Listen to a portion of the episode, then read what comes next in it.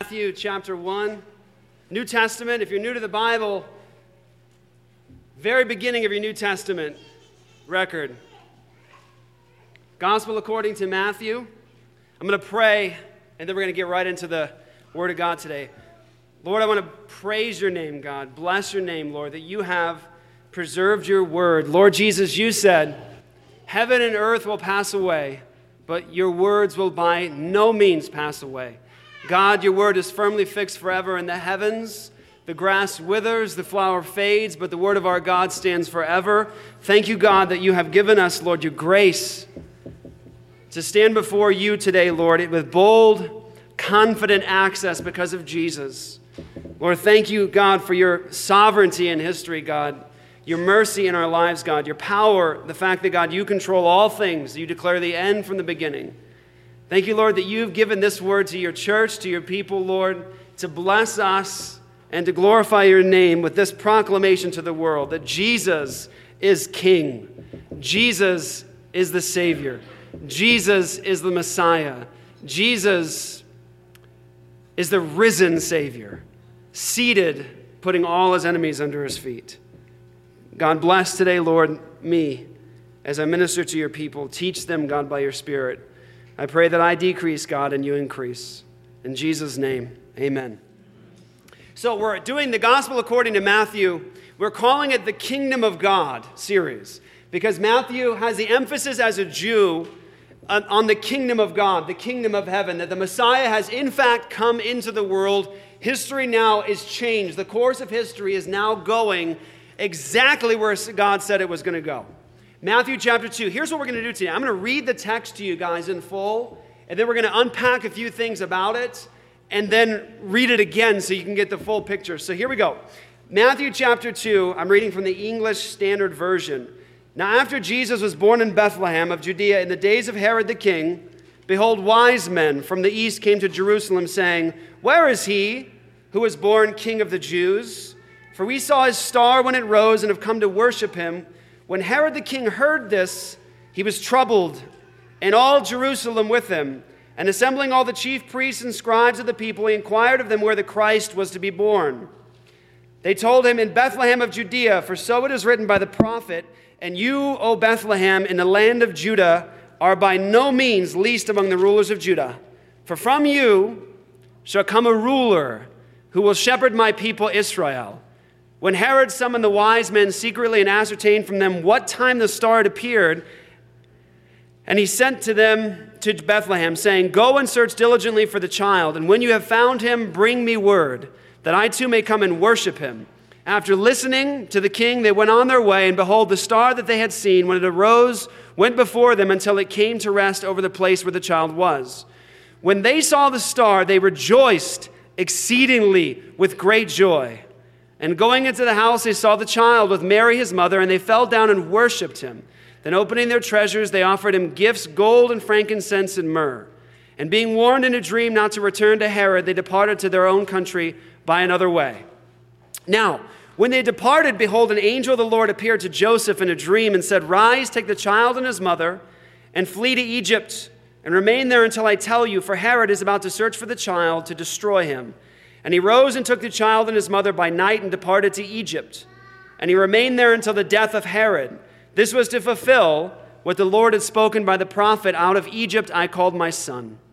When Herod, then Herod, when he saw that he had been tricked by the wise men, became furious, and he sent and killed all the male children in Bethlehem, in all that region, who were two years old and under, according to the time that he had ascertained from the wise men.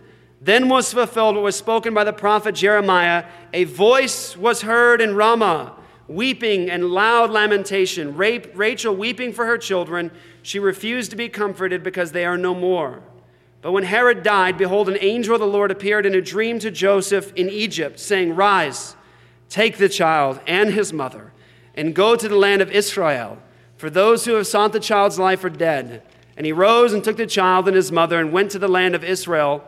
But when he heard that Archelaus was reigning over Judea in the place of his father Herod, he was afraid to go there. And being warned in a dream, he withdrew to the district of Galilee. And he went that and lived in a city called Nazareth, that what was spoken by the prophets might be fulfilled. He shall be called a Nazarene. And thus far, that's the reading of God's word. This is amazing. I have to tell you that when you first open Matthew as a Gentile, and if you want to know what a Gentile is, it's non Jewish by heritage, by nationality, by birth. When you typically read Matthew as someone who's maybe not raised in the faith, you're not raised in church, you come to Matthew and you sort of, you, you feel kind of in, in a fog. It's like walking into a movie halfway through the film. There's a lot of things going on on the screen, parts are being played, characters are having certain interactions, and you can't really quite put your finger on what's going on. So you have to sort of do a job of catch up, right? It's, um, a, I think, a good example of storytelling and coming into a story with the climax sort of already happening will kind of confuse you, and you have to sort of put together the pieces on your own, would be an example of a movie like, say, Pulp Fiction. Now, I am not advocating for you to go out and pick up a copy of Pulp Fiction today, but here's a good example of a story that starts with a climax and how we can really misunderstand what's being said or not have all the pieces together if we start with the climax, see it all coming together without the backstory. Pulp Fiction opens up with Pumpkin and Honey Bunny sitting in a cafe in mid conversation. It really is, in the end of the film, the climax of the film, the big scene. And Honey Bunny and Pumpkin are in the cafe in the midst of a conversation, and it's they're criminals and they're going to rob the place and so the story kicks off at the climax. And so you open up in the story and you're like, what's going on? I don't really, I don't really, I don't really understand it. Now I remember when I was 16 years old, I came home and Pulp Fiction was on. I remember I actually caught the climax scene at the end of the film. I walked in, I saw the film at the very end of it, and I thought, well, this was crazy. What's this film? And I didn't really understand what was going on because it was the climax. I didn't understand the parts, pieces, characters, why they were in the cafe, what this whole situation was about, but it was definitely compelling. It got your heart racing. It was an interesting climax. Now, I stepped in at the end of the film, and then when I rewound the VHS, there's a thing, and it, kids, little spinny things, and you had to rewind it or you got fined a dollar at Blockbuster. Remember Blockbuster? okay. Um, so, to my dismay, when I get home and I put the tape in and I rewind the tape, what do I find at the beginning again? The climax scene. The, the movie opens up with the climax scene and ends with the climax scene. And so you're just as confused starting at the very beginning. So, what do you have to do to actually understand the story when you start at the climax? You got to go backwards.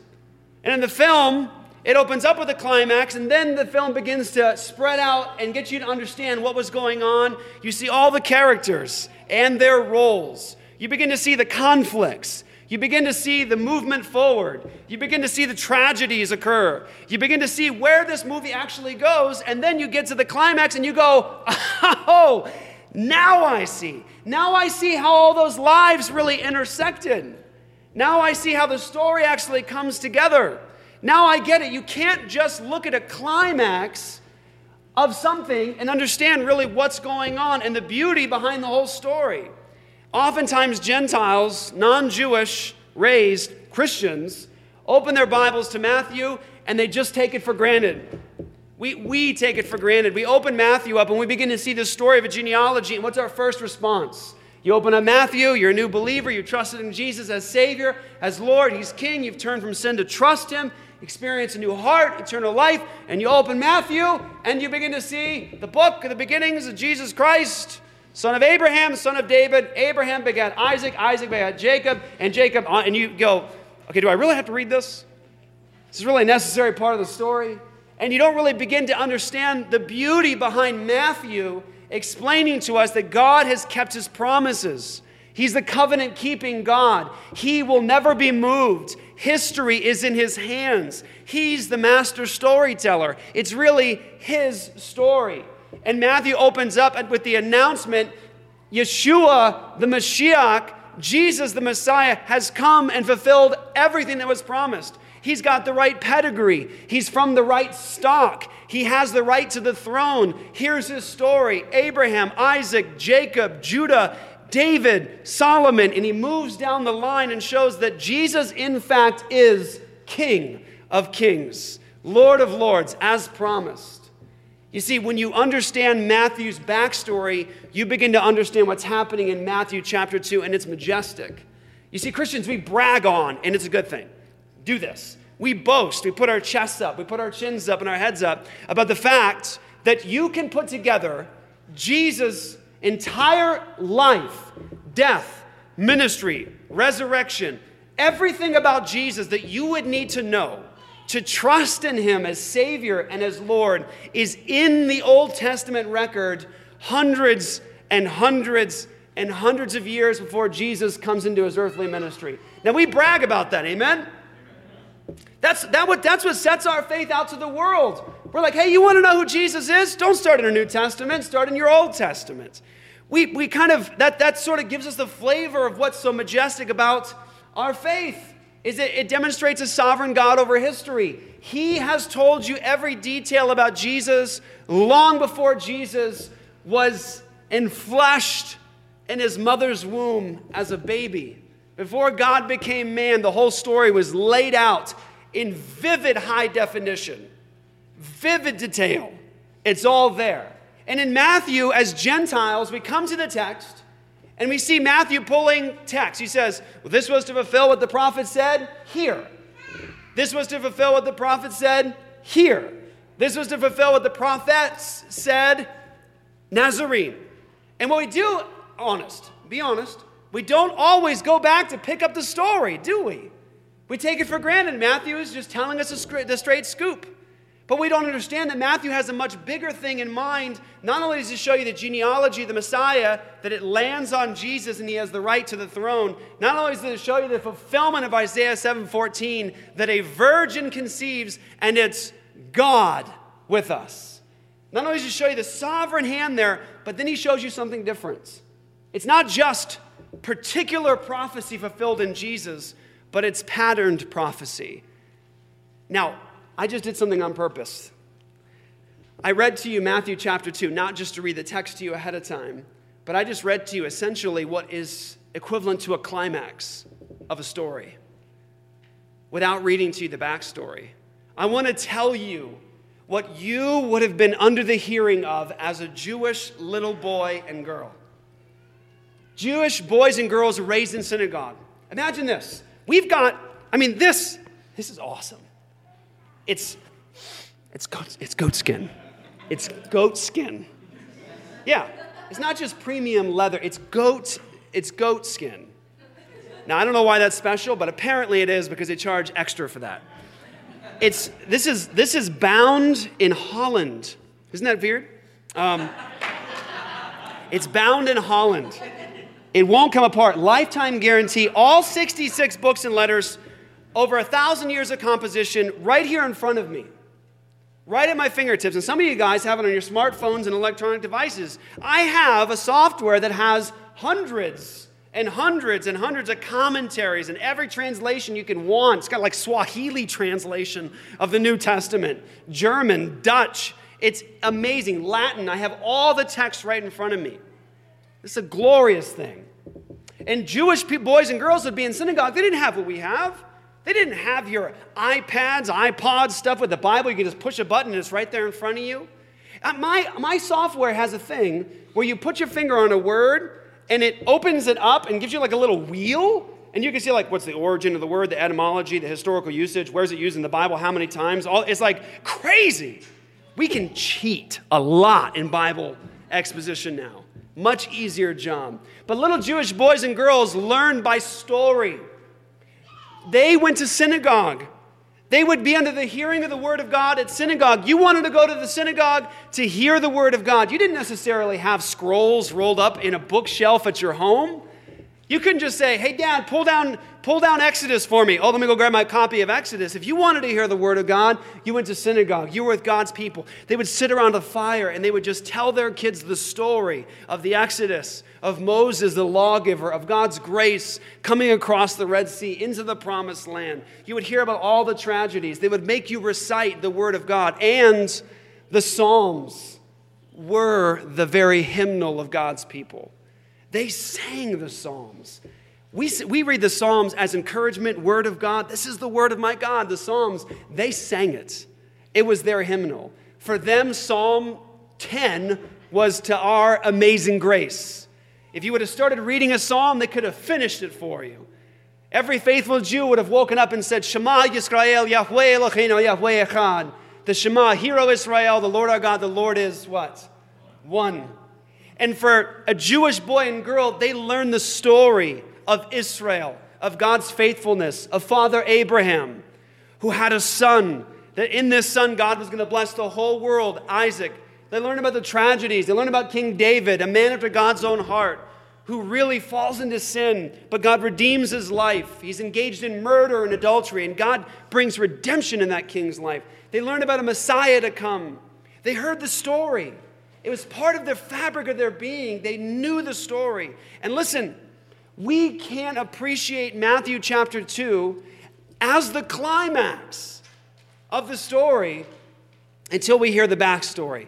So I'm going to give you today a couple pieces of the story that you need to understand to really get the characters, the story, the fabric, the tapestry of what's happening in Matthew 2, and sort of like seeing the climax and then getting the pictures later and then coming back to the climax. That's what we're going to do today. So, first thing in the story Jews would have known about is the story of Adam, our first father. Adam and Eve, God creates. He is God. He is the first and the what? Last. Besides him, there is no God. He says in Isaiah 44 8, Is there a God besides me? Indeed, there is no other God. I know not one. I gave it to you a moment ago, the Shema, and I want you to say it with me. We're going to know this is Apologia Church. The Shema. Ready? Shema. Yisrael. Yahweh.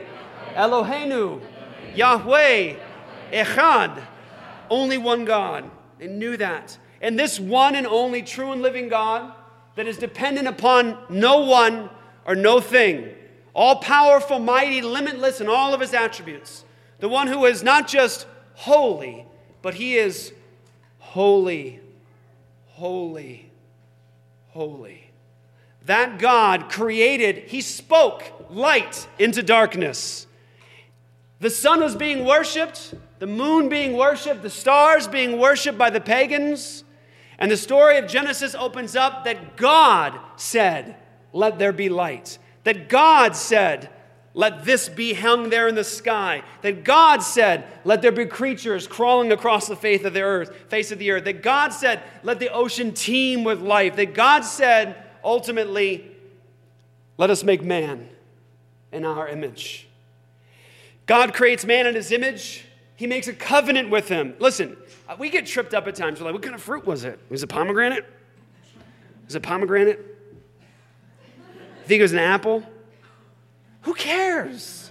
It could have been a stick God said don't pick up. It didn't make a difference. We get tripped up on the fact that it's a tree. It's a tree. It's a tree. It was a covenant. It's the same thing you do today when you make a covenant with somebody for an apartment building or for a car. You make a covenant that comes with blessings and sanctions. Do this and you get this. You do this and you're going to get this. And God made a covenant with Adam and Eve. He said this You can have all this, you can do this, don't do this. It's arbitrary. It could have been anything. It could have been anything. Don't pick that up. Don't go over there. Don't look that way. God says, I'm God. You're the creature. Creator creature relationship. You may do this, you may not do that. And Adam and Eve were told, the day you do, you will what? Die. And death entered the human race the day Adam and Eve took of that fruit and broke covenant with God. And then God came in immediately with the promise of what? Messiah. The first person that God talks to in reference to the fall is not Adam and Eve. And that should trip us out. He's a holy God. We're the violators. And God actually talks to whom? Satan. And he says in Genesis 3 I will put enmity between your seed and the woman's seed. And he says that this woman's seed is going to come and crush the head of Satan, but he'll be wounded or bruised on his heel. You get the picture right there of virgin birth and a Messiah who's coming that's going to deliver the death blow to the head of Satan, but be wounded in that action. Simultaneous process a temporary wound and a death blow to the work of Satan. That's the picture. And then God then gives them the picture of innocent for guilty sacrifice. Here's the animals. The first death occurs. It was bloody, it was ugly, it was innocent for guilty. And then God covered Adam and Eve's nakedness in the skins of the animal, their shame covered. In a garden, death occurs and they're cast out of God's presence. Listen, every Jewish boy and Jewish girl knew the story. They knew that this death represented our exile from God's presence. They knew that this death represented our separation from our Creator. That now things were broken, but listen, they also knew that God had provided something new on the way. He immediately started laying the ground. Messiah is coming. Messiah is coming. This is getting taken care of. Redemption is coming. My love will cover you. They saw it. They saw it. And then the story moves on. Abraham, he's got a pagan mommy and daddy.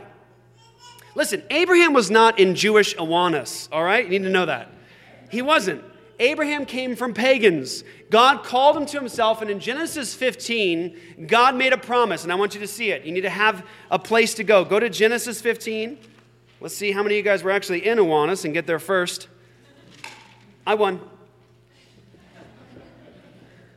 Electronic Bibles do not count in this exercise, by the way. Genesis 15, Abraham. Verse 1 After these things, the word of the Lord came to Abram in a vision Fear not, Abram, I am your shield. Your reward shall be very great. But Abraham said, O Lord God, what will you give me? For I continue childless, and the heir of my house is Eliezer of Damascus. And Abram said, Behold, you have given me no offspring, and a member of my own household will be my heir. And behold, the word of the Lord came to him This man shall not be your heir, your very own son shall be your heir. And he brought him outside and said, And here it is, brothers and sisters, you need to know that every Jew waited for this moment. Listen. And he brought him outside and said, Look toward heaven and number the stars. If you're able to number them, then he said to him, So shall your offspring be. And Abraham believed God, and it was credited to him as righteousness.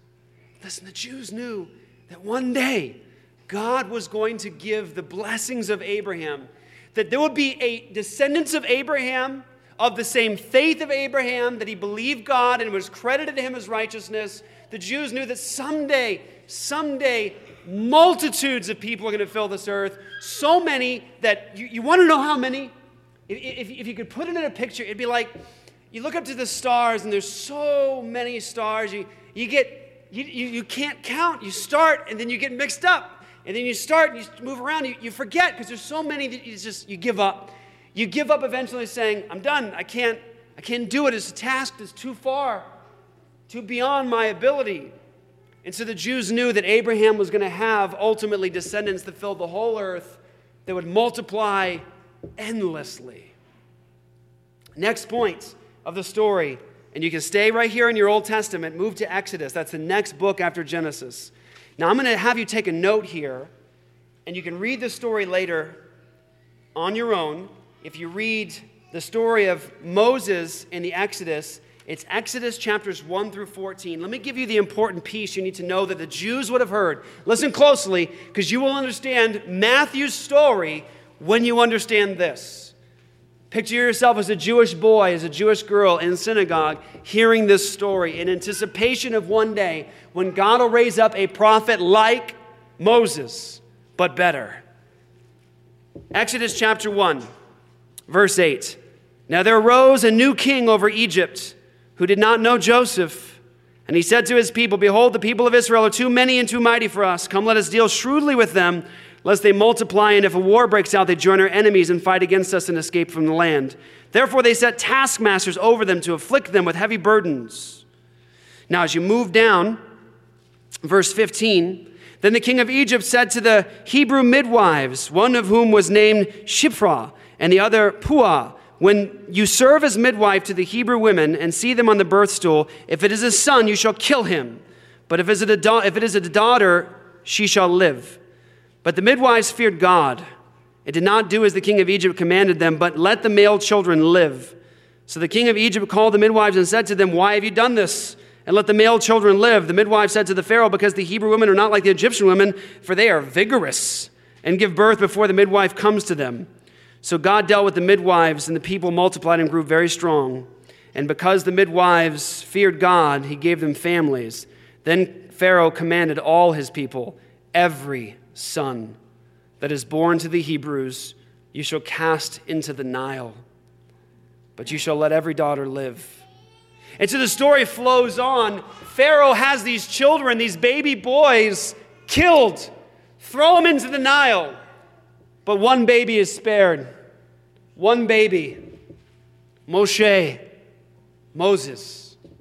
Moses is put into a little basket, and God wields the river and controls where it lands right into the hands of one of the ladies in the higher ups. She's able to keep Moses, and Moses is raised sort of in a combined cultural thing. He's Jewish, and he's also being raised in Egypt. He's got both going on.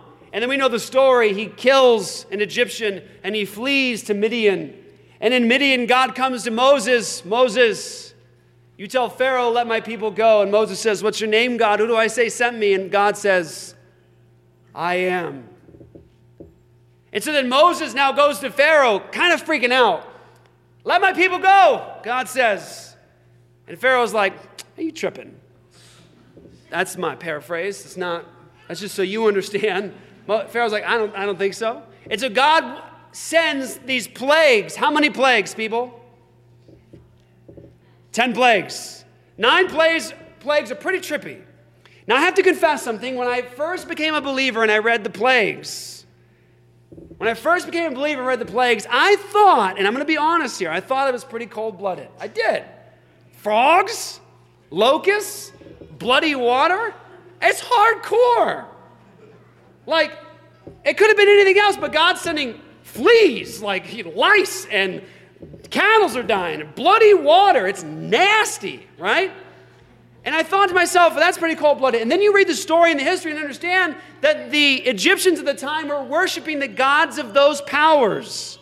So when God sent into Egypt the bloody water, the cattle dying, all the frogs, the locusts, he actually sent into Egypt the things that the Egyptians were essentially worshiping. So when the locusts come in, the Egyptians are supposed to be able to pray to the locust god to get the locusts out. And what happens? More locusts.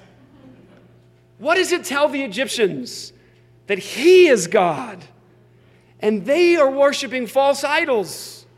It was an invitation to repent, to come to God, the true and living God. So all these things come in locusts, frogs, darkness upon the earth, all these things. And the final plague is what? God says, I'm going to take the firstborn. Now, you need to hear this, brothers and sisters. It is absolutely amazing. God says, I'll take the firstborn. He tells the Jews, You take a lamb with no spot, no blemish. You take a lamb with no spot, no blemish, and you do not break its bones. Now, notice something, this is really critical. Notice that God says that they must take this lamb with no spot, no blemish, don't break its bones. Put the blood of that lamb over your doorposts and lintels. And this would stop the judgment of God from coming to their house. So, who was in this? The Egyptians and the Jews. The only thing that protected the Jews was if they had the blood of this spotless lamb with the bones not broken over their doorposts, then God's judgment would pass over that house on account of the blood of the lamb. They would be freed from their bondage and slavery to Egypt to cross through the Red Sea into the promised land. They, they heard the story, they knew it, but they didn't know where it was going. It was a pattern. They, they knew the story. Our people were brought out of Egypt. Israel is God's son. That's what Israel was called, the people of Israel, God's special son. And they were taken out of Egypt across the Red Sea, an impossible gulf. between them and the promised land, God just spreads it, bang. And then when they make it through, their enemies are coming after them, and God says, Phew, swallows up the enemies of the people as they enter the promised land. The Jews knew the story. Now I have to go here because I just cannot help myself. It is just too delicious.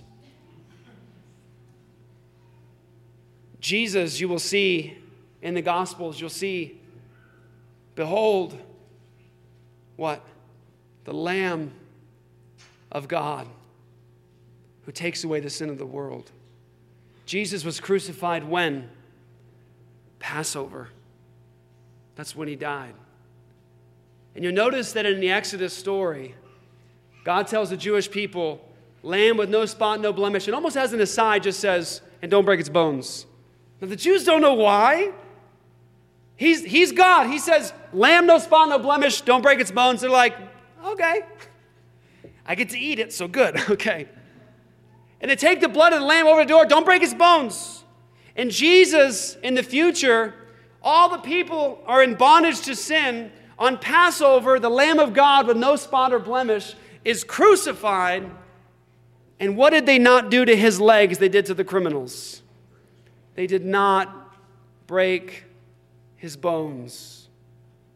And when Jesus' blood covers your house, the wrath of God passes over your house. You are freed from your bondage to sin to cross over that impossible gulf between you and the promised land to enter into that relationship with God. That's awesome. But the Jews knew the story of Moses, the lawgiver, on a mountain with tablets of stone, delivering the people of Israel out of Egypt in their bondage. They also knew the story of the Exodus. They came out of Egypt. They knew this story, but they also knew that they blew it a bunch, a lot. Do you ever notice that Old Testament? It's just like like up and down, and you're always like you're like screaming at the Bible, like, "What is wrong with you? Are you crazy?" He just took you like seriously. How how much time went by? They would pass through this Red Sea, and their enemies booyah behind them. They're like, "Yay, yay! Oh look at God!" And they just go off. like a spiritual case of ADD. It's just like Here's a God there. Oh, there's another God. I'm going to worship that thing over there. Delivers the tablets. He's taking a little too long. Moses just a little too long. And they're like, let's have a rave at the bottom of the, in a, and they start worshiping the golden calf. It happens constantly. That was their story. So they knew that while they were there, going to the promised land, they wandered for 40 years in the wilderness, and God was teaching them look, don't depend on just bread alone, but by every word that proceeds from my mouth. And they fail, and they fail, and they fail. They knew the story of Israel, of God's Son, was his faithfulness, but they knew that the Israelites failed. They failed. They were to be the light of the world, and they failed. Next, as they knew a king was coming, God told them in 1 Samuel 8, it's sinful for you to want a king over you, but I'm going to send a king. You'll get one. He promised them they were going to get the ultimate king. God was coming as king. They knew it. I want you to see this. Go to Psalm 2. Psalm 2.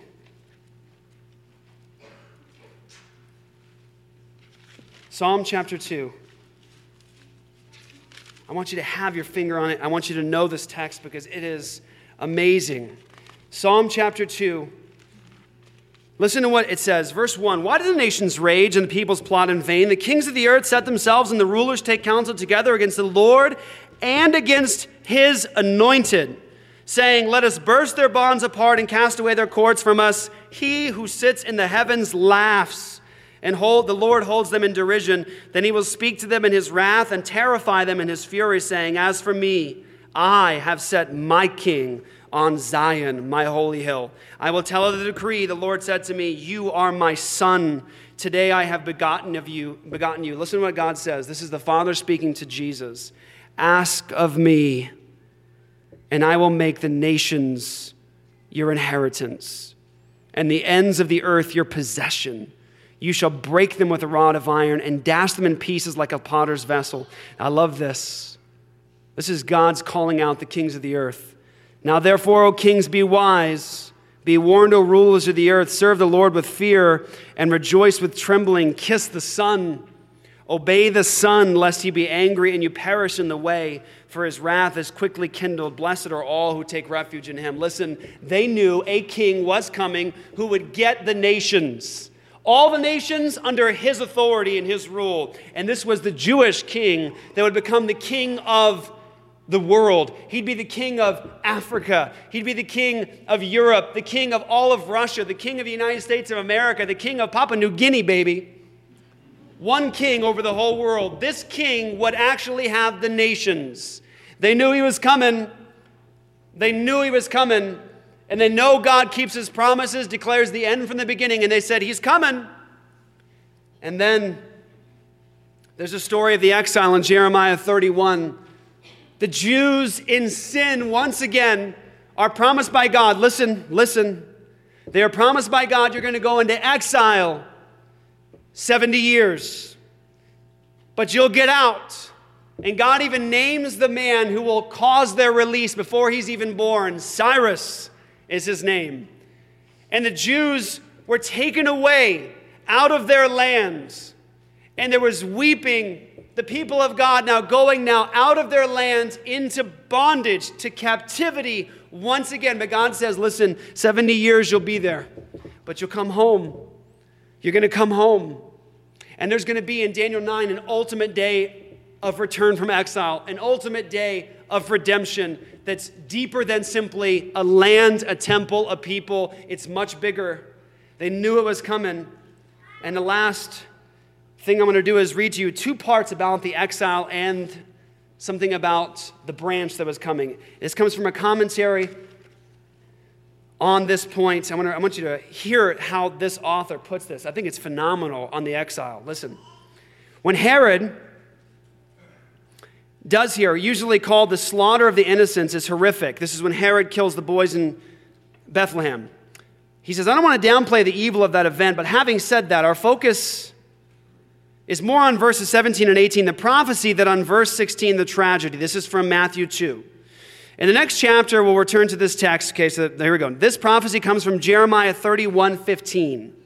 When Jeremiah speaks of Rachel, he is referring to the matriarch, the wife of Jacob, the mother of Joseph and Benjamin.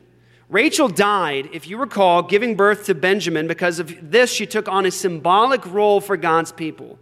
She was known as the Mater Dolor- Dolorosa, sorrowful mother of the Old Testament, as well as the mother of Israel for all time, as the rabbis called her.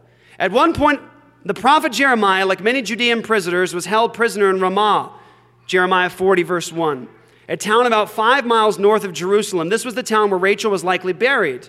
It was also through which God's people were marched, having been captured by the Babylonian army in the early 6th century BC as they traveled north from Jerusalem.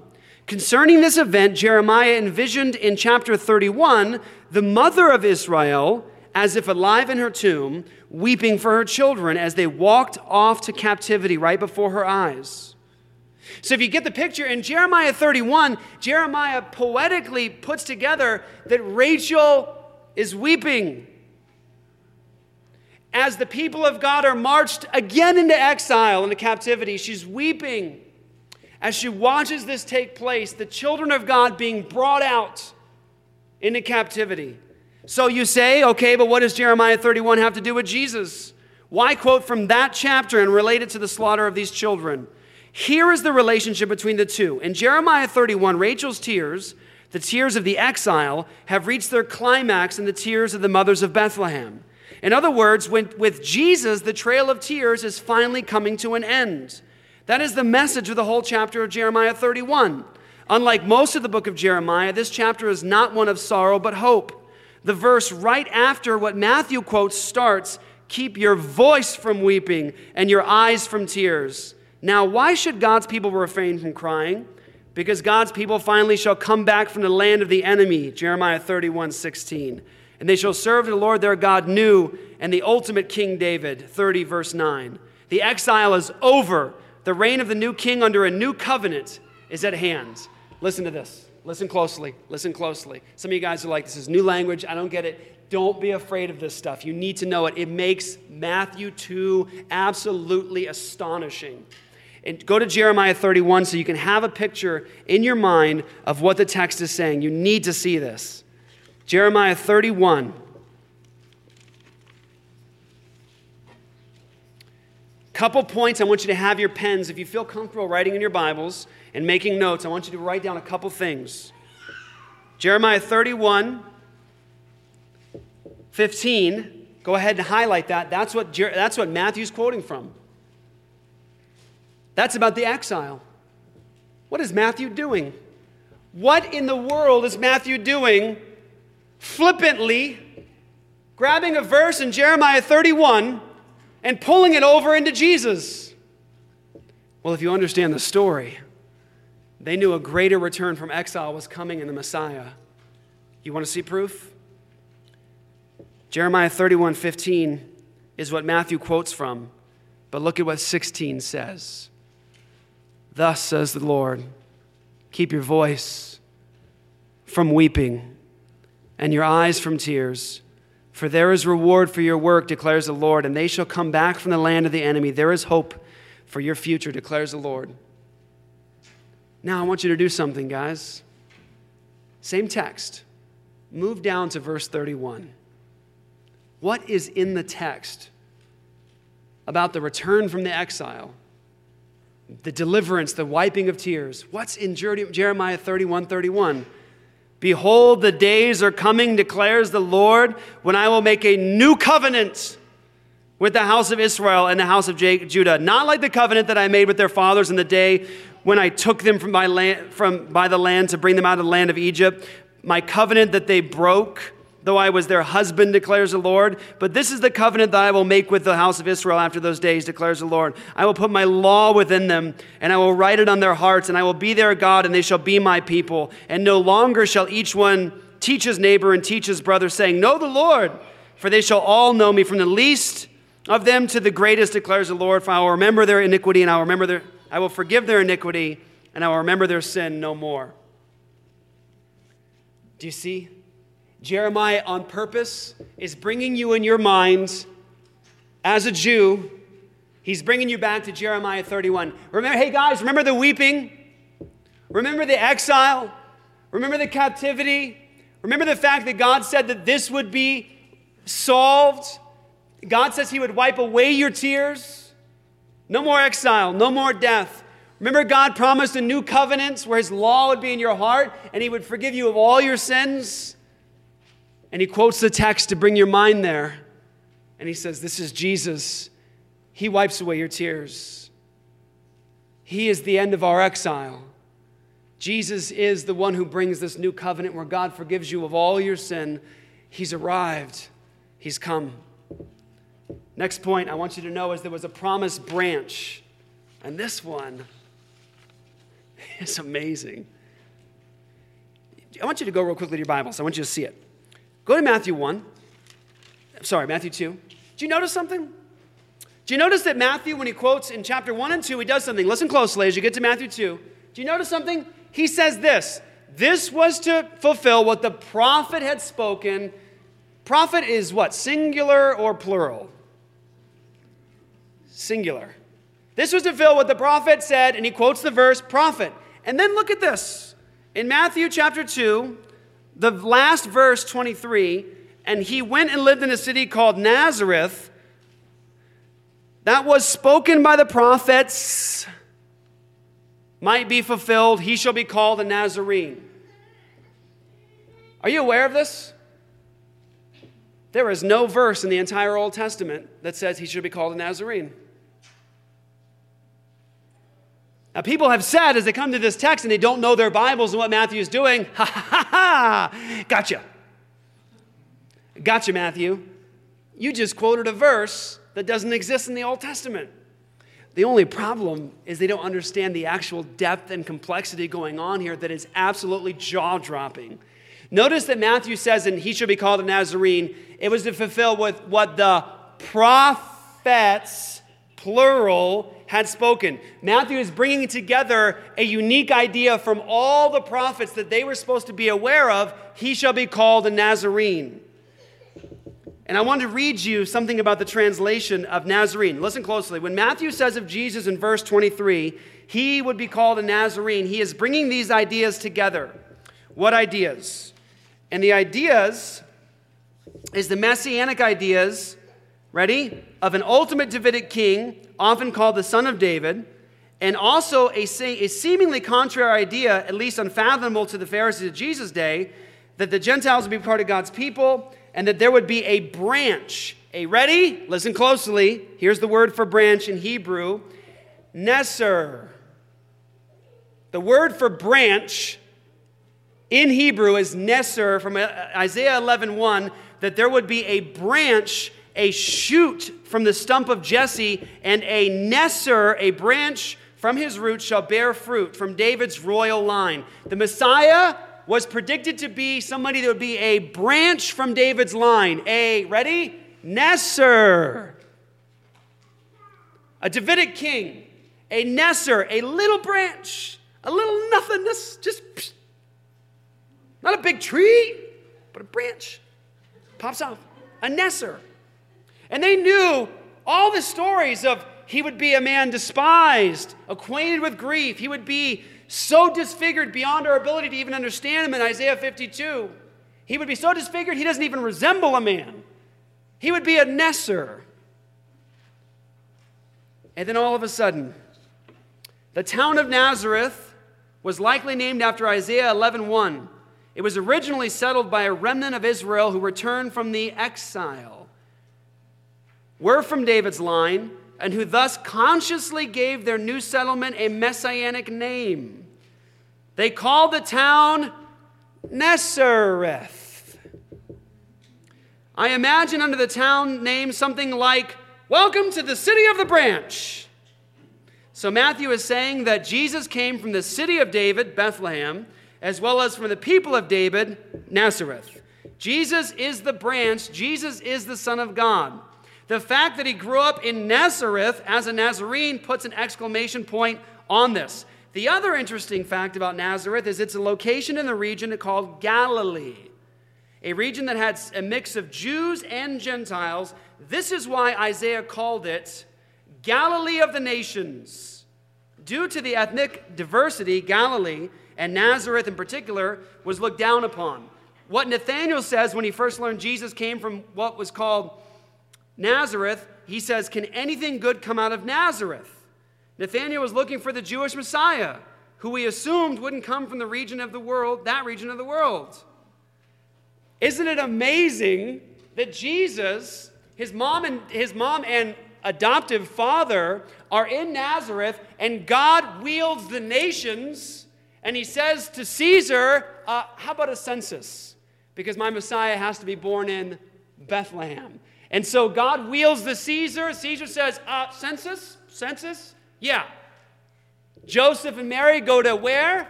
Bethlehem, where the Messiah was to be born. And then they go to Egypt. They're called out of Egypt. They go back to Nessereth. Isn't it amazing that the one who is the root and the branch was raised in a city, the city of the branch? This was to fulfill what the prophets had spoken He shall be a Nazarene.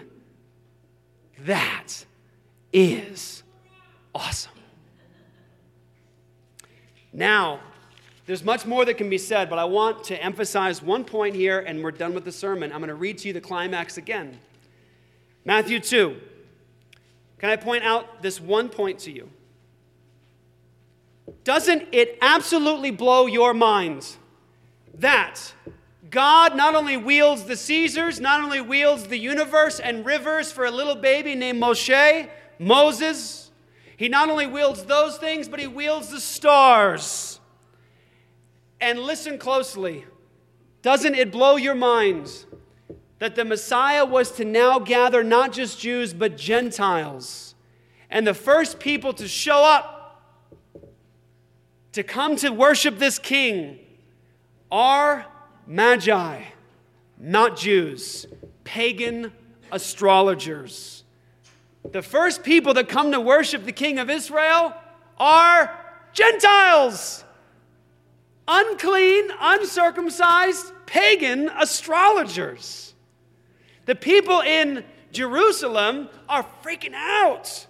Because here come these magi, they're going, uh, yeah, like we saw these stars. Where's the one, the king of the Jews? Now, Herod, wicked man that he was, is threatened by this. His authority is threatened, so he knows, he says, guys, where's the Messiah going to be born? He knew king meant Messiah. And they said, well, that's Micah 5 2. It says that he comes from Bethlehem. And here's what's crazy. Last point of the sermon, you got to see it with your own eyes. Micah 5 2, listen. He quotes Micah 5 2, but not the whole thing. Not the whole thing. Micah 5 2. Bethlehem, but then the identity is left out. Who is he? Who's the Messiah come from Bethlehem? Micah 5 2, Old Testament, whose goings forth are from old, from everlasting. Who is, the, who is God, King, Messiah? This Jesus is himself God. John words it this way In the beginning was the Word, and the Word was with God, and the Word was God.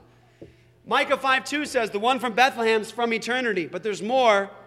There's more, which makes Matthew's quotation of the Magi more majestic. Listen.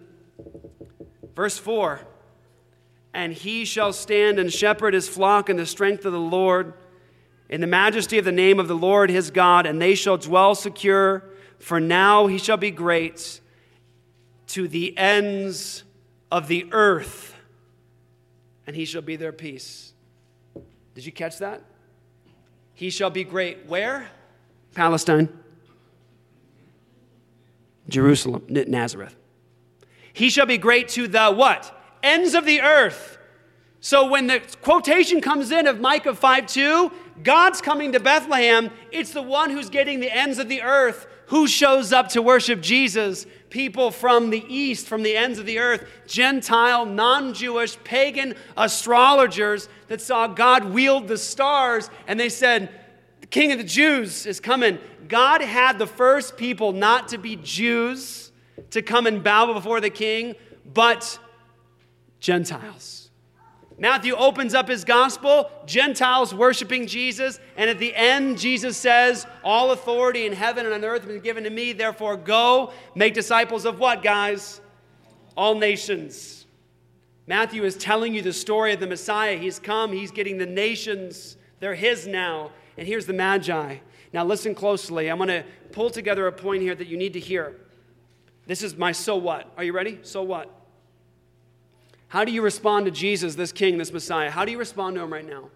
John Piper says there's two things you need to notice from the text here about the Magi and about Herod. The people in Jerusalem are freaked out. How come the people in Jerusalem heard the Messiah was born and they didn't go with them? What's wrong with you? People in Jerusalem come, Messiah's being born? Go check it out for me. They're all troubled and they're indifferent about the Messiah. They're indifferent, they really don't care. They don't go. Pagans were going to worship Jesus, they weren't going. And then Herod wasn't indifferent, he was hostile. His authority was threatened. He hated the idea of Jesus taking his place. He hated the idea of bowing before Jesus. But it was pagan, unworthy, astrologers that went to go bow before Jesus. How do you respond to the Savior today? How do you respond to the King? Is it with indifference? Is it with hostility? Or do you come and fall before the feet of this Messiah and this King? Now, I told you I'd read you the climax first, and then I'd tell you the backstory and now I want to read it one more time, and then we're going to worship God together. Matthew 2. Now, after Jesus was born in Bethlehem of Judea in the days of Herod the king, behold, wise men from the east came to Jerusalem, saying, Where is he who was born king of the Jews? For we saw his star when it rose and have come to worship him. When Herod the king heard this, he was troubled, and all Jerusalem with him. And assembling all the chief priests and scribes of the people, he inquired of them where the Christ was to be born. They told him in Bethlehem of Judea, for so it is written by the prophet, And you, O Bethlehem, in the land of Judah, are by no means least among the rulers of Judah, for from you shall come a ruler who will shepherd my people Israel. Then Herod summoned the wise men secretly and ascertained from them what time the star had appeared. And he sent them to Bethlehem, saying, Go and search diligently for the child, and when you have found him, bring me word that I too may come and worship him. After listening to the king, they went on their way, and behold, the star that they had seen when it rose went out before them until it came to rest over the place where they saw where, where the child was. When they saw the star, they rejoiced exceedingly with great joy. And going into the house, they saw the child with Mary, his mother, and they fell down and worshiped him. Then, opening their treasures, they offered him gifts gold and frankincense and myrrh. And being warned in a dream not to return to Herod, they departed to their own country by another way. Listen, listen, watch, watch this. Now, when they had departed, behold, an angel of the Lord appeared to Joseph in a dream and said, Rise Take the child and his mother and flee to Egypt and remain there until I tell you, for Herod is about to search for the child to destroy him. And he rose and took the child and his mother by night and departed to Egypt and remained there until the death of Herod. This was to fulfill what the Lord had spoken by the prophet Out of Egypt I called my son. Then Herod, when he saw that he had been tricked by the wise men, became furious, and he sent and killed all the male children in Bethlehem and in that region, according to the time that they had ascertained from the wise men, then was fulfilled what was spoken by the prophet Jeremiah. A voice was heard in Ramah, weeping and loud lamentation. Rachel weeping for her children. She refused to be comforted because they are no more. But when Herod died, behold, an angel of the Lord appeared to the, in a dream to Joseph in Egypt, saying, Rise, take the child and his mother, and go to the land of Israel, for those who sought the child's life are dead. And he rose and took the child and his mother and went to the land of Israel. But when he heard that Archelaus was reigning over Judah in place of his father, Herod, he was afraid to go there. And being warned in a dream, he withdrew to the district of Galilee, and he went and lived in a city called Nazareth. That was that what was spoken by the prophets might be fulfilled. He was called a Nazarene. Listen, Israel was to inherit a king and that king was to inherit the world. Matthew is recapitulating, summarizing the life of Israel in the life of Jesus. Israel was God's son, and they failed miserably. They fell into sin, they broke covenant, and here comes Jesus, the perfect Israelite, the Davidic king, the root, the branch, the Nesor, the coming king, the one who owns the right to the throne, he comes in, he goes through the life of Israel, escaping the slaughter, coming out of Egypt. He is the branch. Who has victory in the wilderness over Satan? Who is on a mountain and delivers the true interpretation of the law? Who dies in a garden and takes our death? Who conquers death by rising from the dead, and he covers you in his righteous robes. If you have turned from sin to trust in him, he is king. Amen. Let's worship him together. Father, I pray that you use this, God, for your glory. I pray, Lord,